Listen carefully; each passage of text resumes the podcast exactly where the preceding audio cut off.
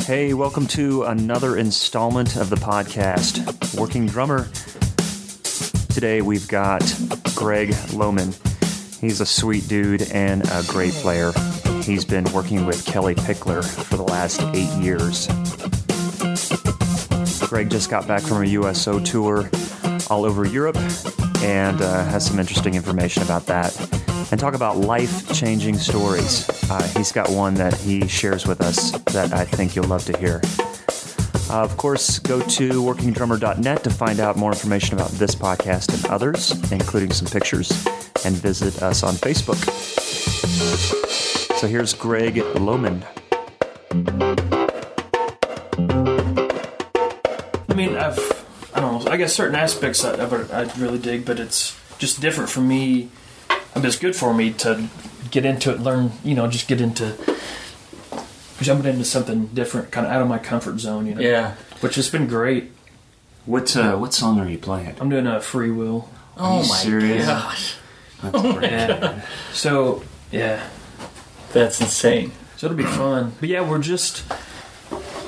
I don't even know really what's happening. Because last time, I did the last one, the Bonham thing. Yeah, what song did you play with Bonham? The Bonham. I did, uh. Which one did I do? Oh, For Your Life. Do you know that one? It's, uh. I'm not as familiar with with. I should be. I mean, he's like in my top five. Yeah, it- it's not one of the like real popular Zeppelin tunes, but it's it's it's a cool tune. Um, but anyway, for that one, we like dur- during the day of, we ran through with the the band, you know. Oh, the day like of a- the show. Yeah, but this time they're doing it. I think before, like a few days before. So we're not actually going to be in the Exit/In doing a check until we play the until the show. Yeah, but I think they got a replica kit from Ludwig. Like I think that's. I The, saw it. Yeah. did you see it? Yeah, it's from. Well, when did he play Ludwig in the '80s? Hold Your Yeah. Fire. To that's when I first saw him. Okay. And and again, I mean, I obsessed with them, and I obsessed with the band early on. And then when you get into other music, you realize it's this isn't really as applicable Yeah. as um, I thought it would be if you want to be a full time working drummer. Sure. And so I kind of got away from it, and then only, and it sounds like a lot of other drummers are the same way. And then when you get older and you get established and you are comfortable with your style Mm-hmm. and your abilities, then you can kind of dive back in and recapture some of that spirit and that motivation that encouraged you to pick up the To begin with, sticks yeah. Sure. that Neil It's kind of like Gene Simmons said in that documentary. He's like, "What kind of music is Rush?" He's like, "Rush." It's like Yeah. their own. Yeah, like Yeah. you said, you can't readily apply that to Yeah, but it- other. Right. It's Or at least amazing the- yeah, though, the- just the composition and structure and Mhm. is yeah. Hmm. Well, he he um he's a cool guy too, Yeah. and he's um I mean he's published books, he's Sure. written. There's many like there's many uh, facets to him as an individual Mm-hmm. that we, as you get older and you realize that there are other things in life that it's it, then you can look to him for inspiration and, and other ways than just his drumming. Like, yeah, he's a pretty decent guy. He loves his family. He's uh, he's uh, he likes to learn about things. Mm-hmm. You know, he's his fascination with traveling and motorcycles, and it's like, Sure. oh yeah, he's a person. You know, I- I- it's like I can yeah, relate yeah. to that. Exactly. You know, A lot of times uh, you don't see that side. You just see them on stage and don't get to know who they are as a person. You know. And Greg, that's why we're here with you today. That's awesome. Segue. but no, yeah, that's that's cool. Yeah, man. Uh, uh, but I appreciate you um, taking the time to do this. Um, like I tell everybody, I have these questions that I thought I would use, and a lot of the times we just use them as launching points, and then they just Just go wherever. just go wherever. Sure. Um, but the one of the first things I like to do is I like to find out what you're doing, like right now, like what's keeping you busy, what's keeping your schedule, what's your main gig, like what do people Okay. when they see you, like what is your main gig, what do you do, you know? Right. Um, it's been uh, playing with Kellie Pickler, Mhm. doing that the past eight years now, which is crazy. Wow. Yeah. Yeah. I never thought it would last as long as it has, you know. But it's great. She's Yeah. great. We actually just got back from my uh, USO tour.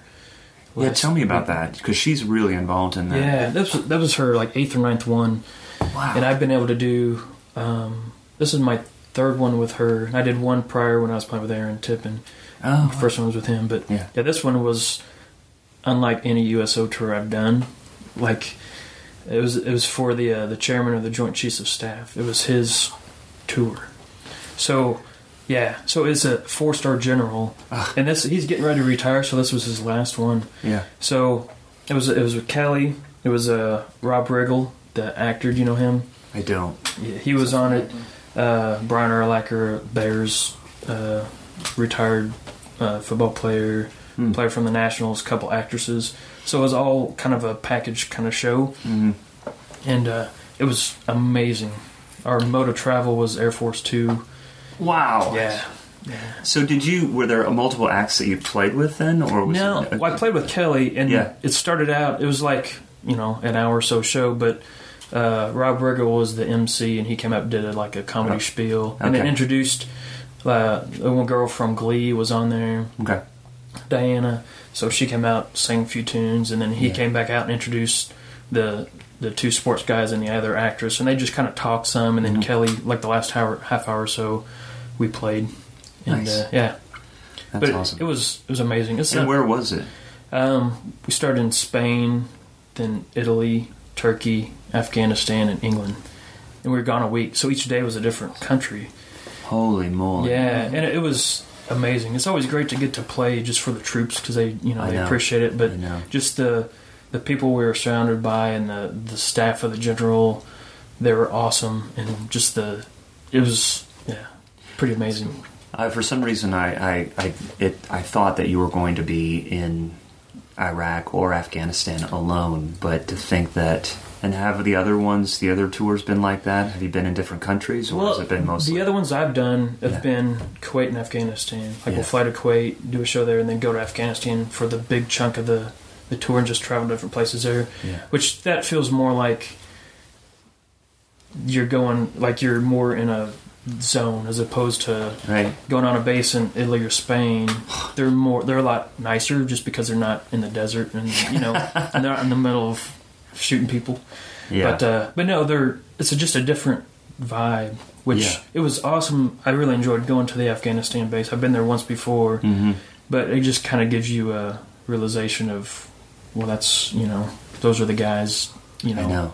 That's so great. yeah, I know. I know they appreciate. I had a chance to do one once uh, in uh, Kuwait City, and uh, it was in April of 2001.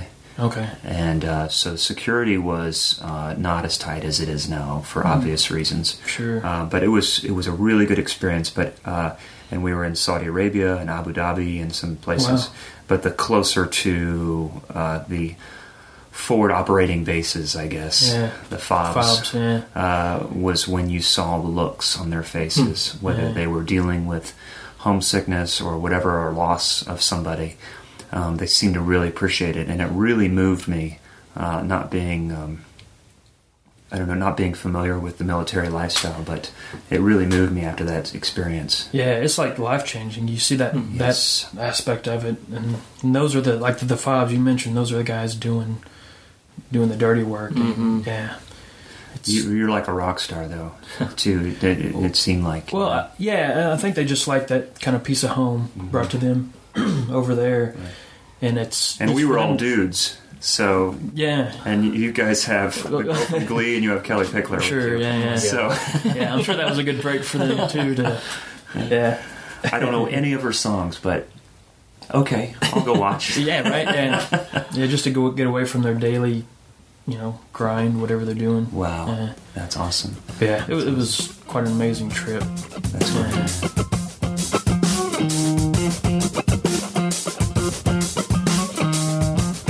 Dude, I've known you probably since I've moved here, uh, or very shortly Shortly thereafter. after, yeah. When did you move here? I moved here in August of '99. Okay, I moved in 2000 actually. Okay. So it's yeah, it's probably shortly after that. Where'd you move from? I moved from Knoxville. I finished up school. I'm from Illinois originally, but I got my master's at University of Tennessee, Oh wow. Knoxville. Finished What was up. your degree? music? Okay. Yeah, Okay. yeah. Well, um, if if you don't mind backing up and like tell me like what got you started, um, leading up to playing and then into college and Sure. you know, education, and then what led you to Nashville. Yeah, yeah. Yeah. Well, I've always kind of had a fascination with drums ever since I can remember.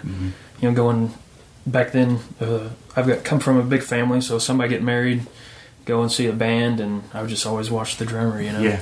And then my uh, aunt and uncle had an old beat up kit that they weren't using, so I took it and had it set up. I really I had no idea what I was doing, but just uh, put in a tape, play along with it, and uh, And that's the kit you use with Kellie now.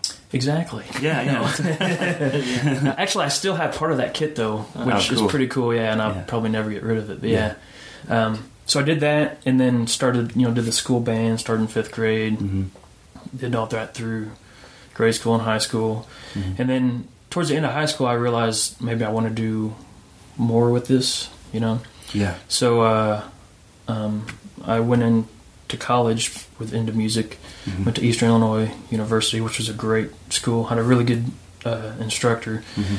It was more of like a total percussion kind of Yeah. program to where you did. It wasn't just drum set. It was just it was everything: marimba, timpani, vibes, snare drum, marching.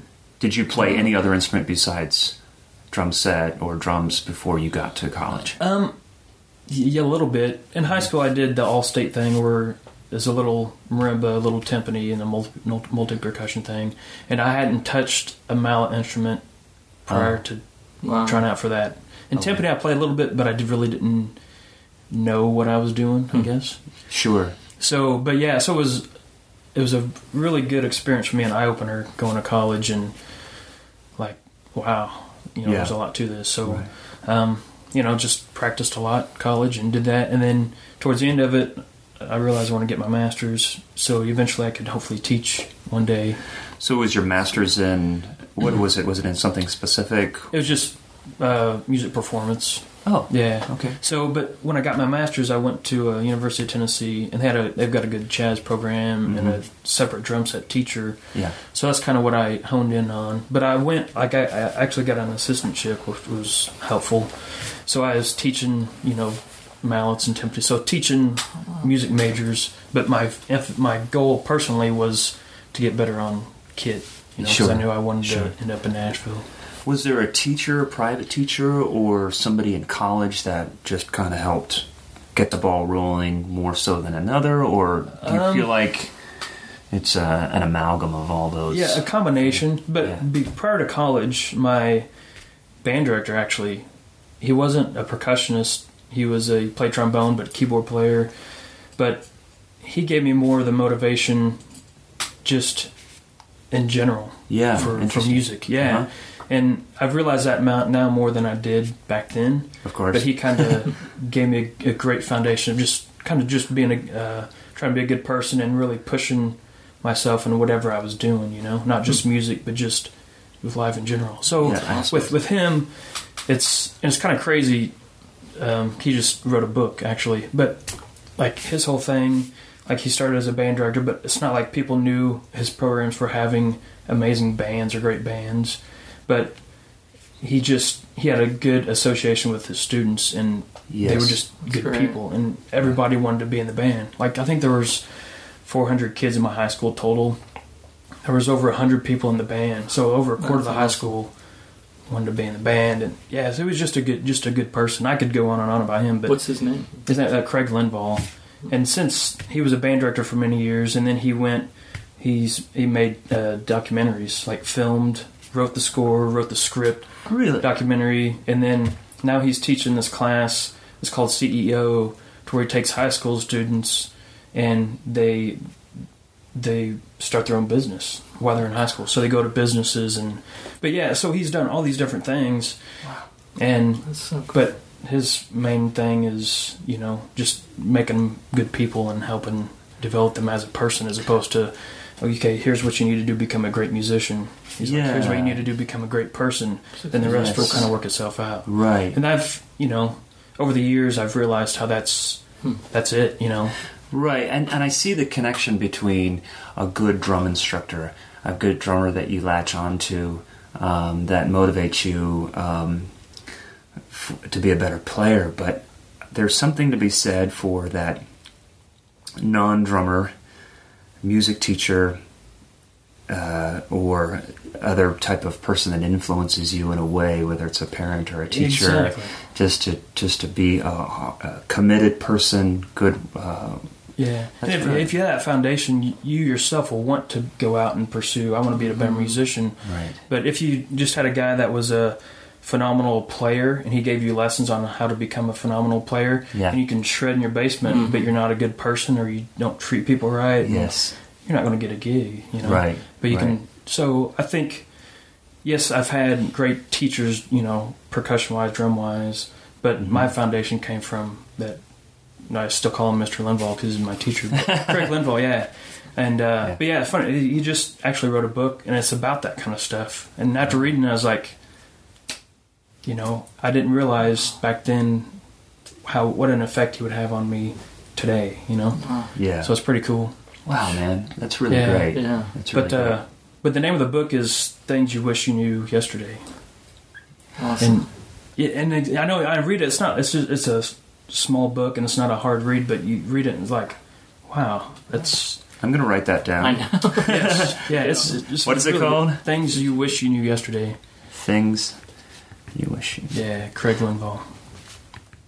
Um, one of the things that keeps coming up in the few podcasts we've done is the whole attitude thing. Sure, Uh, because the idea of this podcast is to talk to players that are making a living playing music, you know, and the skill level that it takes to do that is one aspect of it. But the, uh, the list of the myriad list of the, the myriad of things that, that uh, you need Other qualities. other qualities that you need, to, uh, uh, including your skill, but other things like your attitude Sure. and um, your personality doesn't have to be crazy outgoing, you know, but it, it just how that relates. And it sounds like this guy kind of helped. I mean, you seem like just, you're just such an easygoing, laid back guy. You probably were always like that, but to have somebody like that, it helps kind of keep you on track with that. It does, and, and I didn't realize it back then, but I do now, and especially after going through certain things in my life, like I realized, wow, you know. And then after reading his book, it was just like a, you know, a light clicked, and it's like, wow, that's what that's what this is about. It's not about, you know, the the playing is definitely important and part of it, but with our business and in Yeah. most businesses in general, Yeah. you need to be a good person and treat people with respect Right. to get to where you want to be. You know? Right, exactly. Um, So, what got you to from college to okay, yeah, I guess I kind of went off track there, but No, I like that. But no, Oh, speaking of great. uh, people that influenced me, so him, and then musically, my first instructor in uh, college um, was is amazing. I still keep in touch with him. Yeah. I've developed amazing re- relationships through him as well. Mhm. Um, but Johnny Lane is his name, and um, it was four years of him, you know, taking lessons and really kicking my ass. And, Wow. and I would go to a lesson and want to be prepared. If if I wasn't prepared, I would know I would get it from him. You know. Yeah. So that was motivation for myself, just to to make sure I practiced throughout the week. And Mhm. but and that, but that was a total percussion thing. It wasn't. We did drum set, but that really wasn't the focus. You know. Do you feel like this, a lot of the stuff that you did in, in college uh, and with mallets and multi percussion and everything, not including drum set, how that do you feel like that helped your playing, your musicality? Sure, of course, Yeah, yeah. yeah. Just my overall overall musicianship was great, Yeah. and it's allowed me to, like, I teach part time now. It's allowed me from doing that. I'm able to teach now, Mhm, mhm. which is another benefit. But yeah, just the more aspects of music you're involved with, the better musician Right. it makes you. You know. The better you can relate to the other musicians in the Sure. the band or the session or whatever. Right. Right. Sure, and, and it feels like, especially if you need to come up with a part, you know, you have to uh, write a part, the drum set part for a song that you're recording that day or whatever. It's it has it's good to know kind of the theory behind what the other players Yeah. are doing, Yeah, as opposed to being the drummer's drummer. it's you know. especially especially with uh, like subbing a gig. Oh, you know, yeah. knowing how to transcribe and notate. I, there's no way I would be able to to sub a gig like I've done in the past without having that background Mm-hmm. because my memory isn't that great to begin with. But to mem- you know, 20 songs and okay, here you have three days to learn these 20 songs. Well, that's a luxury. Three days. Oh yeah, right. I know, but but yeah, but you know what it's like. It's Yeah. You know, you get a list, a bunch of these songs, and you want to nail them because you want to get called back. But Right. have I not been able to have that background of the Yes, theory you and can. You have the chart writing skills. yeah. Right. Yeah. Exactly. Were there any? Uh, was there any music or like a drummer or anything like early on in life that you kind of? see? Because I know we talked about the the Rush thing and Neil Peart, which Yeah, yeah. you're playing uh, this Neil Peart tribute thing with the Nashville Drummer Jam. Yeah, yeah. Uh, which is really cool, and I'm looking forward to seeing you. Um, I'm looking forward to playing because it's going to be really cool. yeah, Just yeah, all the drummers playing. But and for me, I've always been a Rush fan, but I've never really dove hardcore into, right, into them. right. Um, but uh, but I think when you listen to stuff, even if you don't study it hardcore, it rubs off on you and it Yeah, becomes sure. you know Right. kind of an inspiration that way. But uh, but yeah, I'm really looking forward to this, Mm-hmm. and hopefully I don't screw it up. Well, I uh, man, I I mean, my hat is off to every single player that's going to be playing. Not necessarily because they're going to be performing this stuff that is complicated, but that they've got the cojones to to perform in front of their peers right? Like that's this. yeah. But at the same time, I don't know if it's any consolation to know that, uh, in general, drumming communities around the country, around the world, are pretty good communities. Pretty good groups of people that uh, have a they play a supportive role, almost. 100% you know with each Sure. other you know there is that direct competition but still drummers get along i think better than just about any other I agree. group of instruments. Yeah.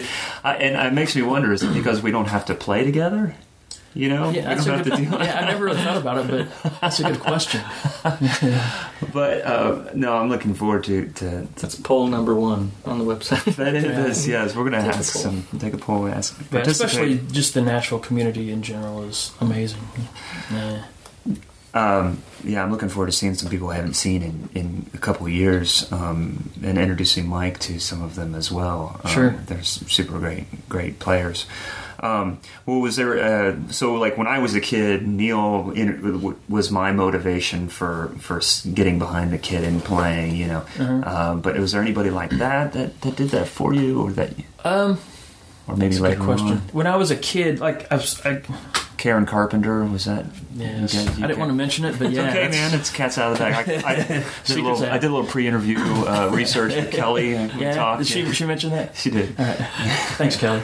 Um, but no, I guess as far as drummer wise, I may have been more of like a late bloomer as far as getting into the drummers, drummer kind of thing. Just throughout when I was a kid, like playing at the house, I would just whatever was on radio or Yeah. I'd you know a brother and four sisters, so they'd have cassettes and I would just throw them in. Yeah. But I didn't really get exposed to the musician side of things until I went to college, really. Mhm, Um, but growing up, like I remember playing um, Huey Lewis sports oh yeah. record, Sure. and I didn't realize at the time. I just had it and I played along with it. But I dig that record. You know, I still do. It's, It's awesome. such a, but the drum bars are so tight. yeah, I know. They're It's very it's, precise, yeah, and it's it's great. it's funny. I hear that some of that stuff now, and I'm like, man, it's so Nashville. Yeah, right? Yeah, yeah. Some of the stuff, it's like every note and every. I mean, you can hear everything. That that's a, Sure. that would be a great record for yeah. players to play once Yeah. For young But- players, especially. Sure. You know. But my, I guess back then, my favorite band still is Def Leppard, Okay. and so Rick I thought I knew that, Yeah. yeah.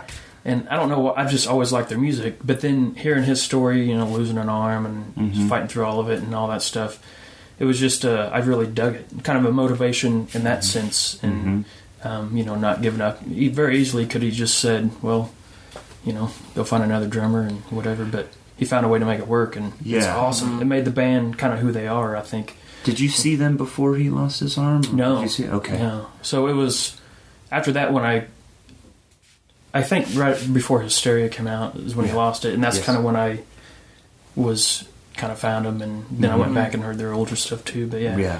Um, but then in college, I was just exposed to a whole you know group of musician music, you know, um, which is awesome. Like I'm a big Porcaro fan, Mm-hmm. and uh, the jazz stuff like Roy Haynes I really like, Bill Stewart, um, and just you know the Gadds, the Weckls, the Bennies, the all that stuff too. I was just in college. That's where all that came about for me. Right. So yeah, it's yeah. I see that. I I bet it's just the fact that you weren't exposed to drums or the drummer's drummer at the at the very beginning. I could see that as a benefit as a player that works full time and participates in. Uh, in bands with songwriters and, and other artists, uh, Yeah, I guess I never really thought about it like that, but yeah, just growing up hearing bands and listening to music, song structure. yeah, as opposed to just you know checking out this drummer and what he does. It, I was just listening more as a whole to the song and music. And then fast Or forward and you're playing Free Will this Monday night. I know, it's kind of kind of crazy. Yeah, It's awesome, man. yeah. It's, it's, it's I'm looking great. forward to it. Yeah, That's great. Um, so after college, then what? Uh, you went and got your master's. Yeah, and, and I- in Knoxville. yeah, in Knoxville, and I, I should mention the uh, the drum set teacher there, Keith Brown, was a huge influence on me Okay. playing wise. Yeah. He's a um, teaches drum set there. There's a good jazz program. He's amazing player. Mhm. So I went there, and he didn't realize what I wanted to do when I was there. I was a teaching assistant, so he thought I was just a, one another another one of those guys wanting to, Mhm. you know, leave there and teach college and do more of the percussion thing Mhm. and not the drum set thing. But I took lessons from the main percussion guy and him as well. So my first lesson, he's like, "Well, what do you, what kind of stuff you want to do?" I was like, "Well, I don't know. I'm going to move to Nashville and I want to play drums, you know." Oh wow. So he wasn't expecting that. So he he whipped my butt and and uh, I really focused on drum set stuff there. Okay. Um, but yeah, he was he was great.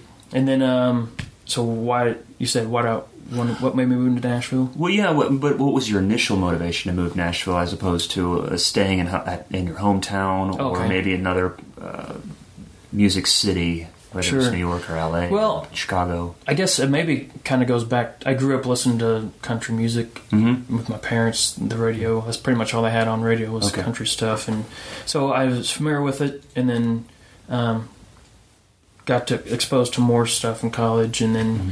I just I wanted to go to a music town. I figured Nashville Yes. was the option for me, Mhm. best for me. Awesome. So uh, you know, I wanted to go see if I could do it. You know, Sure. I didn't know if I could or not, and Yeah.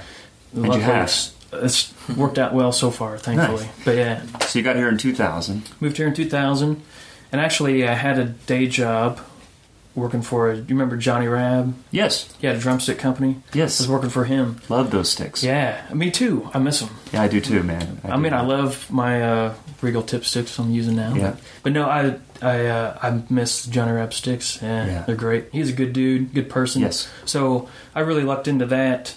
Um, been able to do that and make those connections Mhm. through the company with him with other drummers in town who I didn't know. You know, being new to town, Yeah. got to meet other people. And Johnny's a great dude. hmm Um, so did that and just started going downtown. I knew Johnny and I knew a guy named George Lawrence. Yes. Who, yeah, do you know George? I know George. Yeah. He uh, and actually I started. I met George kind of going back to when I was in Knoxville.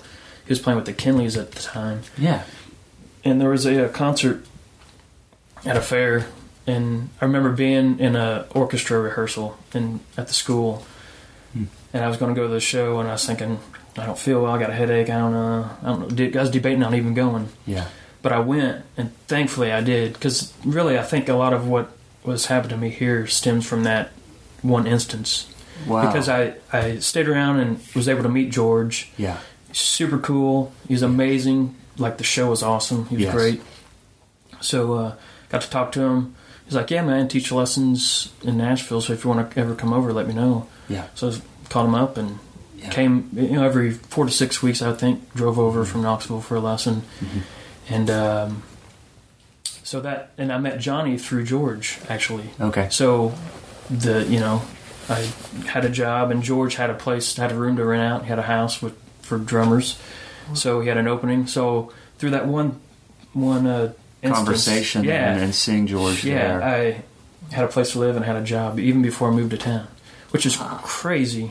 Yeah, so thinking about thinking back at it, it's yeah, There's few people like George Lawrence. I know. And there should if you can interact with him, he can be a stepping stone into a larger world. Yeah. He is he opens up his heart. He opens up the conversation about drums and learning. Sure. He just he's always been that way. Yeah. Uh, when I was at Forks and meeting him Yeah. and and then and I've seen him just here and there over the years, but he's he's always been like that. Yeah. And he was great just for my playing, um, getting me familiar with the Nashville thing, and Mm-hmm. and just give me other stuff to work on that I wasn't working on in at school. You know, so it was really, really, really cool. I probably have some George Lawrence stuff in my practice room.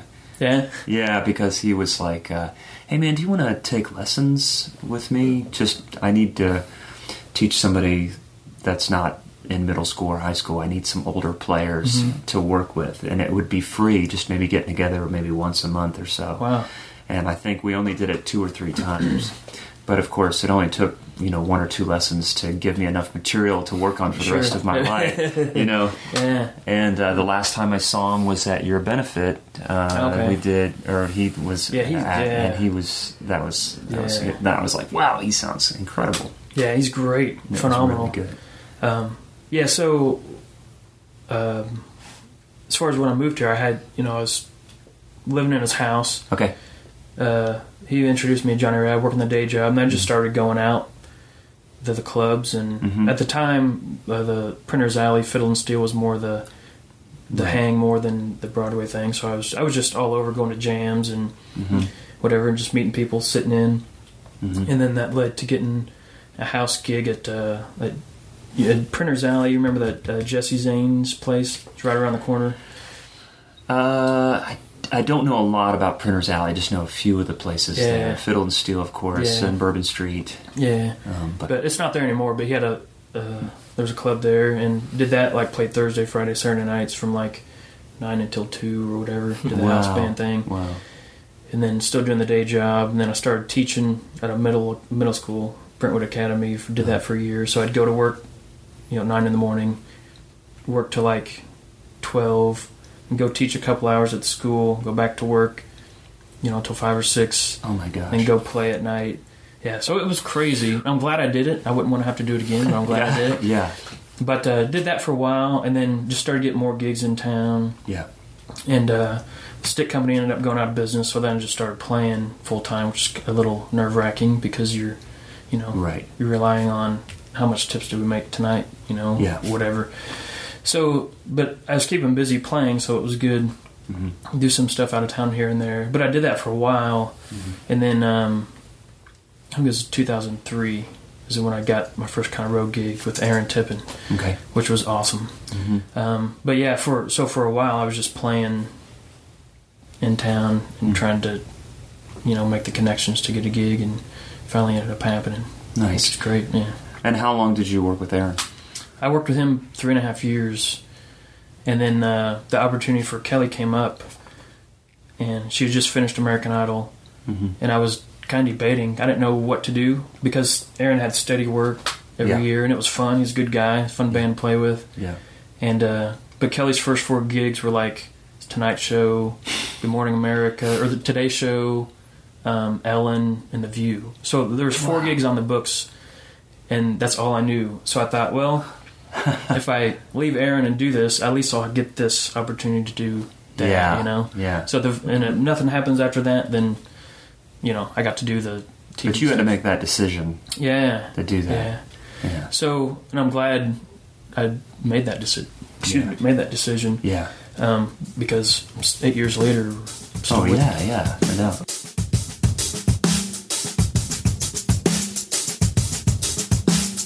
What um what led to the Kellie gig? I mean, how did you find out about this? I knew the guy putting the band together. Yeah, Yeah, he wanted to know if I wanted to do it. Simple. had you played with him before? Yeah, I played with him downtown, just on Broadway. when I Okay. was playing a lot. Yeah, Yeah, played with him. He got the the gig being the band leader and Mhm. kind of putting her whole thing together. And nice. yeah, so yeah, so it was that's as simple as that. No audition, just yeah.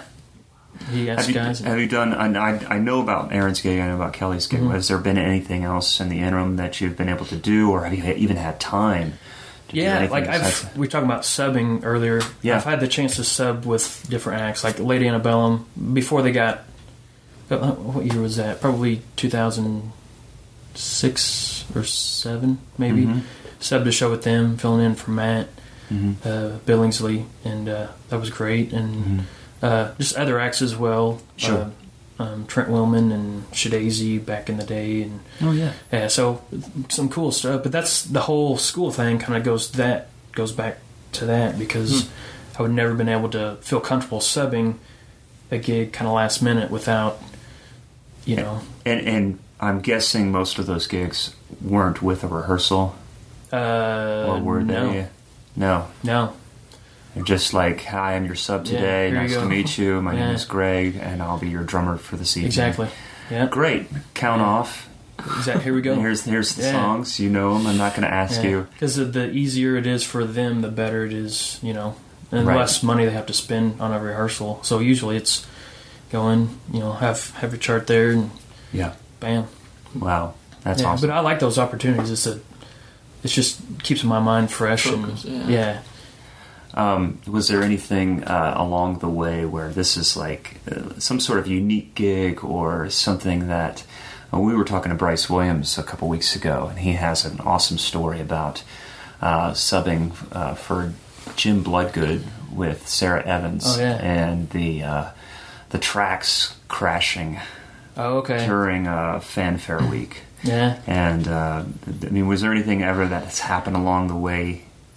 Yeah, actually mentioning that, Yeah. my first when I was with Aaron, Yeah. we used some track stuff, but it was like it wasn't on a laptop. It was an old school. I don't even know what it was at the time. Adapter Reel to or reel. or- no, it was it was just a small machine. It's like a four track machine, and it had some backing stuff on it. So we were using it, and we were doing the Opry. Is was at the Ryman. Oh, no. And this was my first ever Opry performance, right? Yeah. And it was a televised thing. Oh. So, you know, we did the rehearsal. Everything went fine. And uh, so the machine was there set up, and that was we played after a commercial break. Mhm. They said, "So I'll have a few minutes to get stuff going." You know, to make There's sure not everything's much working. time. To, No. I'm surprised they're using tracks on the Opry. Yeah, Wow. and looking back, probably wasn't the best idea. but so anyway, um, so I'm getting this stuff together, and it was not. It was really quick. Wow. So next thing I notice, I need to count the song off. And the machine, I think somebody had hit the start on the machine, so it was all messed up. So I had to reboot it. So uh-huh. by the time I was, you know, this is my first time on the Opry at the Ryman. I'm messing with this machine, and I look up, and they're ready for me to just count it off. So it was just kind of a, a frazzled kind of moment. Yeah. Did Yeah. you just go? Just go, yeah, go with it, and everything went fine. But yeah, Oh my gosh. Yeah. Oh my gosh, that's awesome. But I mean, was Aaron cool with it? Did he understand what Oh, yeah, yeah, happened? yeah, yeah, He yeah, sounds like he's, he's a cool, guy. yeah. Uh, we've seen him. I've seen him a couple times. A group that I work with has, has opened up for him, and he seems. yeah, he's has- great. And actually, I just filled in, played the Opry with him a couple weeks ago. Oh, that's and, fun. Yeah, he's a good dude, Yeah. and it's, it was just it was a blast playing those the tunes again, and Yeah. yeah, it's, it's a lot of fun.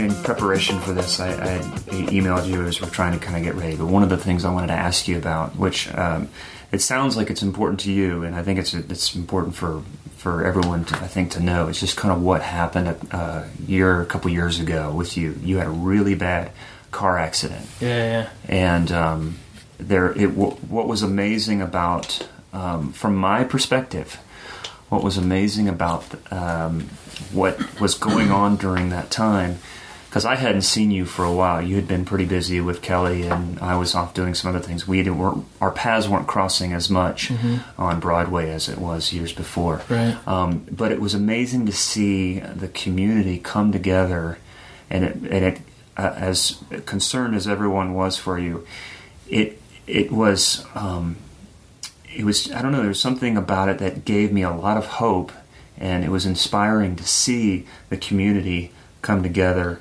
um, over sharing information about where you were, how you were doing, um, and then eventually the benefit concert and different things like that.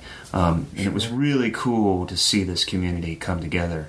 Um, but um, could you briefly explain kind of what ha- I know what happened, but could you briefly explain what happened and kind of some of the Sure. Yeah, yeah. We that? could be here for days. But, but no, I was driving back into Nashville um, for a gig, and uh, I was south of Louisville ways. Yeah. And then there was a bad accident on the other side of the interstate, and I don't remember any of this, just from what I've been told. Yeah. I don't remember anything of that happened.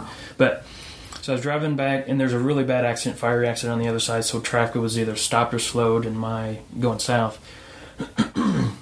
A lot of So- rubbernecking, people Yeah, looking over, yeah, seeing the, yeah. how, what was going on. Yeah. Yeah. Well, except one truck driver who Mm-hmm. was probably doing too much rubbernecking, so he didn't really slow down and just Mhm. you know ran in the back of me, which I hit the car in front of me and blah blah blah. Yeah. But so yeah, it took. I'm glad I was driving a truck because if I wasn't, it Wow. it may be maybe a different outcome. But anyway, so that happened. Um, you know, broke my neck, uh, broke a bunch of ribs, broke my nose, collapsed lung, and just had a blunt, bunch of bleeding in the brain. So I'm crazy lucky. Like I can't even describe how lucky I am to be here. Mhm. Um, so you know, I was in the hospital for a couple weeks, and then like went next door to rehab hospital for another week. So three weeks I was up there um, before I was able to come home. yeah. But um, but yeah, so going kind of back a little bit, so I didn't show up to a gig, you know, that I was going to, Yeah. and they knew like I, I don't ever do that. That's you know not me. If I'm going to be late or running late, I'll let the guys know. Sure, sure. So, you know, they were trying to figure out where I was, and my phone I think was still in my truck, and they have, were having a hard time identifying me because my wallet was in there too, and then like the license plate from the truck was wedged in my truck, so they thought I was from Ohio. So it took a while for them to figure out exactly who I was. Wow. Yeah, yeah, it's pretty crazy. Okay. But anyway, so you know they finally figured out, and and I don't honestly I don't remember anything from that day or the night before, or I'd say the two weeks I was in the hospital. I remember just bits and pieces. And actually, the first thing I do remember is Kellie coming to visit. I remember just Wow. a, a snip, like a just a small. Well, even early on, I mean, I remember people uh, sharing information about uh, how responsive or unresponsive you were during those first couple weeks, and you know, you opened your eyes, and and, Yeah. and, and that's kind of the point at which you were, and it's like knowing how what you knew at the time, what you were remembering, how you were reacting Sure. to you know, the recovery and stuff. Yeah, like and like I would have conversations. I was told with Oh, yeah? family and Oh, really? Wow. yeah, and actually Craig Linville, the guy I told you the book about, he Yes. was up there visiting a, a good bit. Okay. And actually, my first like I think I was having issues. I guess with the bleeding in the brain stuff, I would you know be confused a lot and you know wondering what's going on. Mhm. So I was kind of fighting things and just not comfortable. Mm. And you know my family was trying to deal with it. And the the thing that calmed me down was the Craig Linville was there, and I was told we had this in depth conversation about music. Wow. Yeah. So and I just set up in my house to be able to track it home. Yeah. So I was telling him all about that, which I remember nothing about that. But he said, yeah, we had a, like a 45 minute conversation about that stuff. And yeah, so it's crazy how just music can make you, you know, kind of. Maybe that part of your brain was really trying to exercise. Yeah, yeah, That's, right. uh, wow, that's great, man. Yeah. That's great. Um, but yeah, it was just a crazy experience. And you mentioned the whole support. yeah. Like I can't even describe how much like a like an overwhelming feeling of the support I felt from hmm everybody. You know, not Mhm. just family and friends, but just the Nashville community and drummers, and it's just very humbling. You know. Well, and how fa- how long after your accident did I see you at your benefit?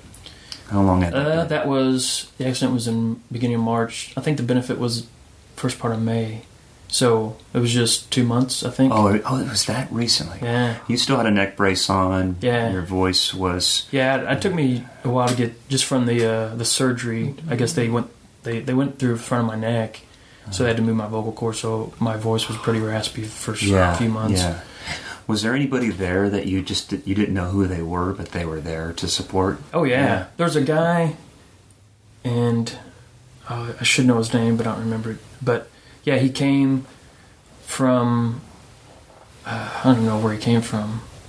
But I remember talking to him. He's like, I, you know, you don't know me, but I, I came just to support. And Yeah, yeah, it's yeah, like yeah. it's just wow. And a, a guy I went to college with, an undergrad. Mm-hmm. Uh, he used to live in Nashville. Tony Artemisi. He lives in uh, North Carolina now, but he came over Mm. um, just to help out. And Wow. I said hi to him, and then he had to drive back. So yeah, it's just.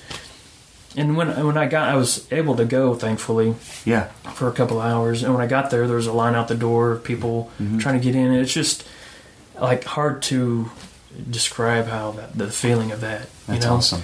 That's awesome. Um, yeah, so it's pretty pretty cool. and then I know that uh, uh, Lee Kelly was subbing for you with Kellie Yeah. and some. Yeah, Uh, I don't know if anybody else was at the time, but there was obviously the time where you know were not weren't able to work with. yeah, Kellie. And, yeah, and speaking So- of Kellie was simply amazing as well. Just the support from her because she she told me take your time, take as much time as you need to get feeling better, and your job's ready when you're ready to come back. Wow. So. I don't know of too many, you know, people that would do that. You Yeah, know? yeah. Um, so yeah, so she the support from her and her um, crew and Mhm. all, the, all the guys on the road, Mhm. just amazing. Nice. And, Yeah. and how long was it before you were out, out working? It was, I think, three months. Yeah. So yeah, I know. really fast, yeah, man. yeah, pretty crazy. Wow. So, but I mean, I was at home in a neck brace. Yeah. And so I just I asked the doctors before I left. I was like, "Can I play?" You know, as long as they said, as long as it doesn't hurt, you can play. So I just hmm. started on a pad, and I, I had lost all my strength just from being in the hospital, laying in bed Yeah. for so long. Like I had to relearn how to walk with a walker because I just had no strength. Hmm. Yeah. So playing wise, it was somewhat frustrating because you know I couldn't do the stuff I You have memory of all the skill that you've acquired Yeah, over the years, and it's progressive Yeah. and progressive, and then you have this setback Yeah. that. Do you Yeah. feel like you're a different player? Or do you feel like that's they've kind of been able to hit this? You know, you have this reset button. That's you have this fresh perspective on things, Yeah. or, or is it, or is, it, is that the completely wrong thing to say? is it, or, or you're just like I'm just trying to get back to where I was? Well, I feel like I'm more of a different person more than a different player as far as just how I view things and my approach to things, oh as yeah, opposed to, you know, I don't play differently. I don't think, but but your perspective, Yeah. person, that's awesome. yeah, I love which that. I I'd rather have that than you know than the other. So well, it's well, I think that has an effect on my playing probably. yeah, just yeah. approaching. Uh, but yeah, uh, it's it's just amazing. So yeah, I was playing on a pad, just taking it really really slow. Mhm. Then sat on a kit, just you know trying to get stuff back, all Mm-hmm. in net brace. So I really didn't have much movement. Um, but just slowly started building it back up Mm. to get my strength back. Mhm. Um, and then my first, actually, I, speaking of subbing a gig, uh, Craig Campbell Yeah. was my first gig, actually full gig back. I was still in a neck brace. It was a gig in, I think, New Mexico. Yeah. So yeah, and that was awesome. I talked to you the night you got. No, no, no, no. No, that was another time. It was another time. Yeah, Okay. but I'd, I'd subbed with Craig actually before the accident, and then I was supposed to do some shows with him as well as with Kelly when that happened. So I did talk to you about Craig Campbell's gig because you were doing some shows with him. I saw you at the stage, okay, and then the next week was your accident. okay, yeah, I yeah, saw you five or six days before your yeah. At the Raising Cane thing, maybe. Yes. Yeah, Yes. that's the band I used to play with back in the day. We got I had got back together for a show, Yes. and then yeah, that next weekend, Yeah. following weekend, I yeah, do remember that. I do remember that. yeah. So my first gig, full full gig on a kit back, was with Craig in a neck brace in New Mexico, I think. But yeah, it was pretty wild. Does it? Do you find it? Uh, do you find motivation? Like do you go back to uh, what inspired you when you were young and seeing Rick Allen and what he dealt with? Do you see the parallels and just Well- how weird and ironic? it Yeah, in a way, yes, but in another way, like I had both. I still have both my arms. Like that's Yeah. his thing was a whole. I can't even imagine. Just way beyond what I experienced. But but yes, I. What, Maybe, maybe I don't know, man. What, Yeah. I mean, you coming through and and and it was definitely a motivation and Yeah. a cool story about that like i've had the chance to get to meet him a few times Wow. prior to that yeah, and uh he's super nice guy and like Yeah. so just very cool. Yeah. And um, I remember sitting on my couch at home. My phone rings. I look and Rick Allen. Like no way. Yeah. So he's yeah this was after your accident. yeah. So I was sitting in a neck brace on my couch. Oh my god. And yeah, so he calls, and I guess he heard about it, and through I don't know through how through exactly how, but Sorry. yeah, I know, right? So yeah, after I pissed my pants, I answered the phone, but no, but he was just so cool, and so there's a guy with you know he dealt with losing an arm, asking how I'm doing, and yeah, so but yeah, it's so his uh, makes me appreciate his whole thing even more, Yeah. just you know fighting through something like that, and yeah, so it's it's yeah pretty crazy. Man, I I appreciate you taking the time to share that. I mean, Oh I yeah, think it's, it's uh, it means a lot to me, and you know, and that, I think it all goes back to like we were talking about earlier, developing relationships with people, and you know, and building relationships. Mm-hmm. It, I think it all goes back to that, really, just from the support I felt, mhm, having the support mhm, back mhm, is, mhm. you know, it makes me realize that you know how important it is to develop good relationships because you know it'll help you when you need it, and it did. It did.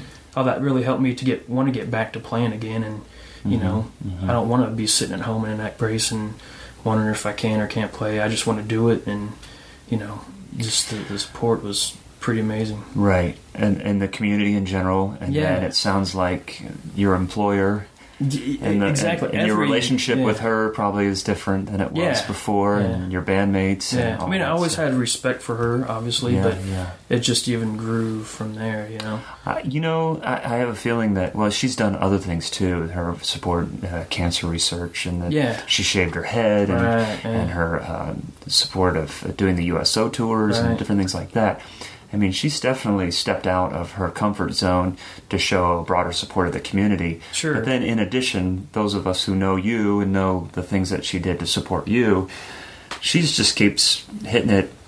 Yeah, You know, it shows what kind of person she is. You Yeah, know, she's just that's she's just a good person, and That's great. you know, I don't I don't know everybody in the country scene, but I think a lot of them wouldn't be like that. You know, or wouldn't go th- as far as Hmm. No, you're what right. she's done. you Sure. know. Sure. maybe they would, but I don't know. She, I think she's just. Uh, Well, let's just let's make noise about the good people and what they're doing, and, and Amen. just make that popular Yeah, and make that what exactly. people the way people want to be. A couple other just quick things I wanted to ask you about is um, just endorsements that you have. Uh, some uh, a couple of the players we've had. We'll mention that on the podcast. We're not sure what we're going to do, but at the same time, uh, they like to mention um, the different sticks or drums or drum heads or different Sure. endorsements that they, Yeah. they use. You know, stuff Yeah. like that. um, first of all, to me, just endorsements in general are great. Yeah. but don't I don't ever play something just because I get a deal on it or I get it free. Just play what you want, and then if if you have if your career grows and you have success, the endorsements will come. Yeah. Um, a good example of that is um, thankfully I'm, I have a, the deal with Zildjian, which is cymbals I've always played from day one, and I've always I've never played anything else different. And I was got the gig with Aaron, Yeah. never had a deal, did that for a few years, and then got the gig with Kellie. Yeah. We were doing a bunch of TV stuff. Mm-hmm. We were on tour like Brad Paisley, Rascal Flatts, um, and we're out with Taylor Swift, and you know didn't have a deal, couldn't, you know, Mm-hmm. kept them updated with stuff, but never got never got the deal, and then finally, you know, it came to fruition, Mm-hmm. and it was like, just it was worth the wait, you know. And that goes uh, you know, with everything. Same thing. I mean, use Yamaha drums, and they're great as well. And you end up developing relationship with those people. It's not just about the drum. Yeah, the drums are great, and you know the cymbals are great, but it's the relationships with the companies that Yeah. I really appreciate as well. Um, that mean a lot to me. And I think they it means a lot to them as well. They want to get to know the person playing their gear. Um, Well, and in, in the few interviews we've done, uh, uh, you're echoing that sentiment. Almost everyone has said that when they talked about companies they work with. they say this is the, we've developed this relationship.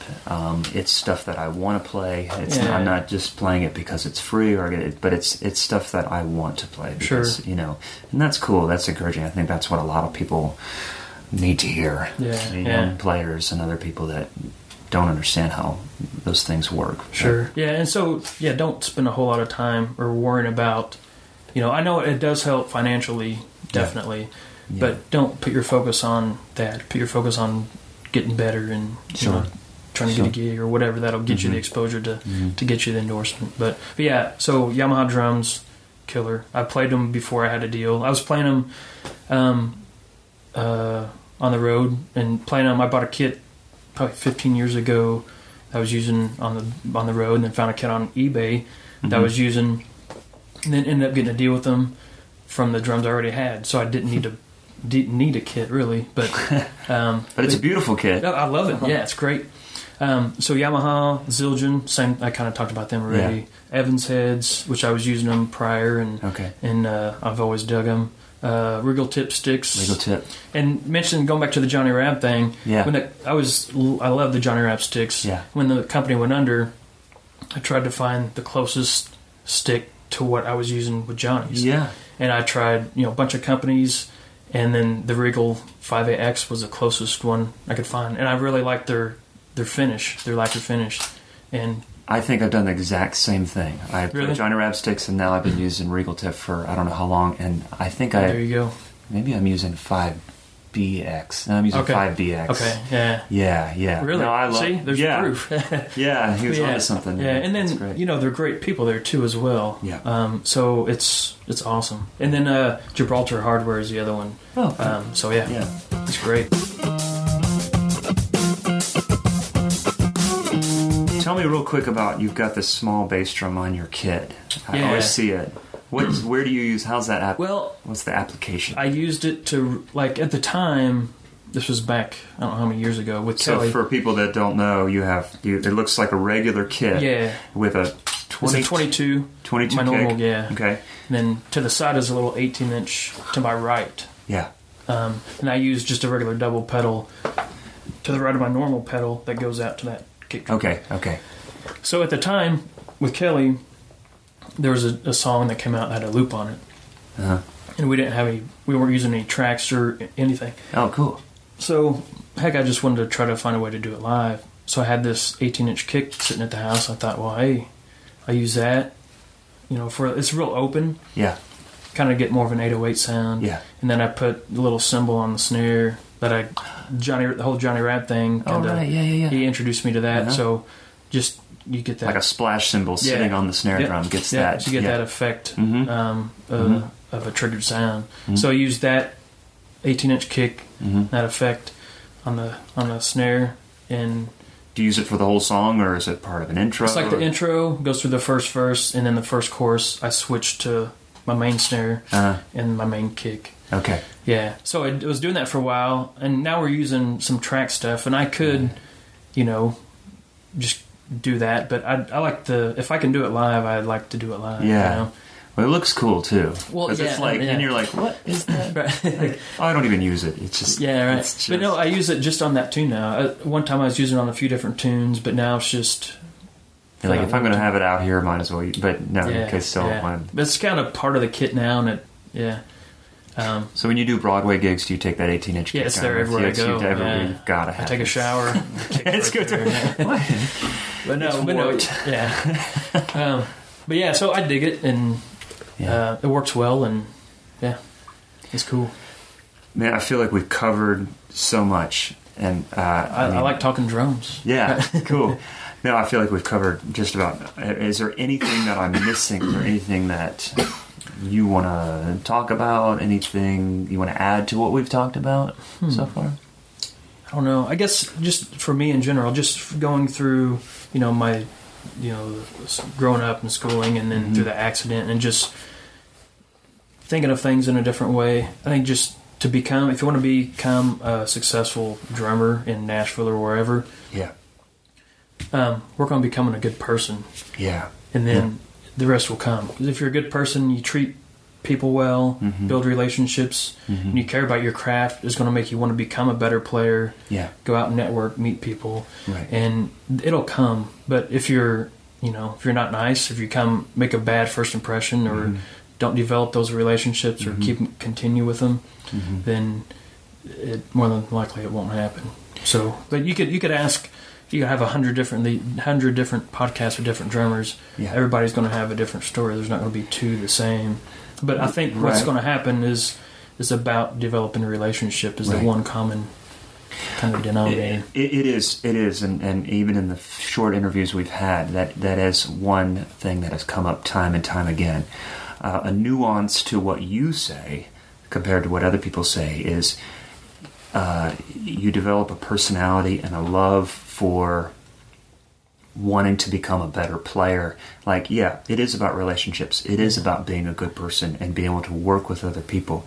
But you also say you- you're also talking about what motivates you to be a good player because we all know it takes skill. Yeah, in addition to that, but you're adding that like, yeah, but I'm a different person. I'm more focused on uh, things in life, and you know, it- but it, it's. You, I can see where that has made you a better player, and it makes you want to be a better player. That Exactly. desire Yeah. to care about your craft, Sure. and um, And don't get me wrong, you got to be a, a good player to get a gig, or because yeah, but but yeah, and I don't want to. But they both mean, but you're, but, but I think the way you're, but the way you're presenting it, it's like, yeah, being a good person will make you will want- make you want to be a better player, exactly. and that's And you- real totally. cool. They're connected. They're more connected than I think I realize. Yeah. But you're you- saying that. And you could see how it could go awry if you said, "I want this at all cost." You know what I mean? Like I want to be a better drummer at all costs. You know what Yeah. I'm saying? Yeah, sure. Instead, it's Taking more people down it. along the way. Yeah, exactly. Because the person you take down, and if you get a gig, you'll come in contact with them three years down the line, and then it won't be a good mm-hmm. thing.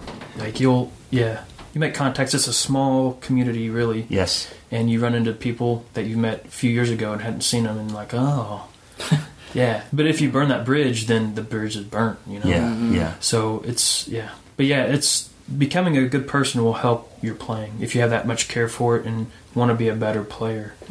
Well, and, that, and having that conversation like with George Lawrence or some of these other people who then want to help you, want to, Sure. and then you have the opportunities to grow Yeah. from that. So it's all linked. It's all interconnected. Yeah. And- yeah. and actually something I really didn't mention, but like you just said, the opportunity to- grow and become a better player in addition to a better person. Like even like I'm guilty of it. Like when we were with Kellie, like really really busy, I wasn't doing a whole lot outside of that. I would play, you know, in town when I could, but as far as like practicing at home, Mhm. I wasn't doing a whole lot. Was, So I was really just playing the same songs over and over and over and over, Mhm. which really doesn't help my playing much. You get you know, quote tour chops. Y- exactly. So, and I found myself, I've been guilty of that before, to where, you know, you haven't really progressed musically, and I felt stale. Mm-hmm. You know, you feel get to feeling stale playing the same stuff over and over. But outside of that, you know, I was playing some gigs, but not really progressing myself like Yeah. I wanted to. Right. And then a big old reminder of that was the accident, you know, to where, hmm. Hmm. wow, like I can't really play at all right now, you know. Hmm. So it's just kind of a wake up call or a break in the neck that that I need to uh, continue to get better. So since then, like, and that's why this whole rush thing is great because it's kind of out of my comfort zone playing wise, but it's exactly what I needed. It's Yeah. awesome. Yeah. But you got that. But there was that motivation for you that kind of gave you perspective. Yes. And I'm hoping that your story gives people perspective. Yeah. With that, I hope so too. Yeah, yeah. Yeah, awesome. However, I know, I know bad stuff happens all the time, but Oh, there's yeah, there's always good that can come from the negative. It's just a matter of finding it and Yeah. kind of making the most of it. Yeah. Um, but yeah, so I want to try to do what I can to. help. Yeah. Cool. Well, this is a good start. Awesome. Well, good. I'm glad. I enjoyed it. Appreciate Yeah. it. Hey, man, thank you so much. Thank you. I appreciate you man, Yeah, taking you the time to do this. Thanks.